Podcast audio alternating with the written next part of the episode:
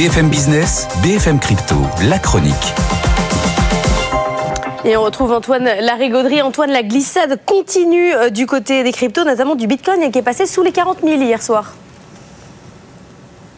Oui, plus bas depuis début décembre, le Bitcoin qui ne s'en sort pas. On a réussi à repasser hein, les 40 000 ce matin, mais c'est quand même très très compliqué. La pression reste entière, recule de quasiment 8% euh, en 6 jours. Et euh, effectivement, on a toutes les autres cryptos euh, qui reculent dans le sillage.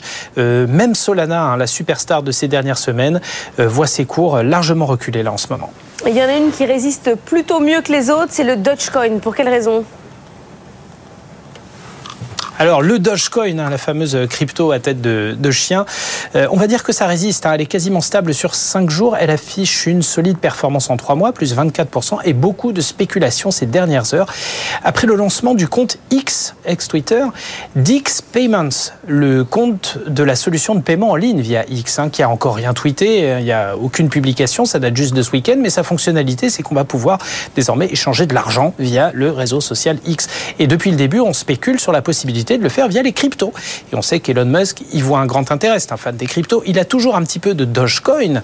D'ailleurs, il l'a dit lors d'un forum de discussion dernièrement. Il en avait fait la promo, on se souvient, il y a quelques années, y voyant la crypto-monnaie du peuple. Et pourquoi pas une crypto qui pourrait servir à lever des fonds pour financer une expédition lunaire?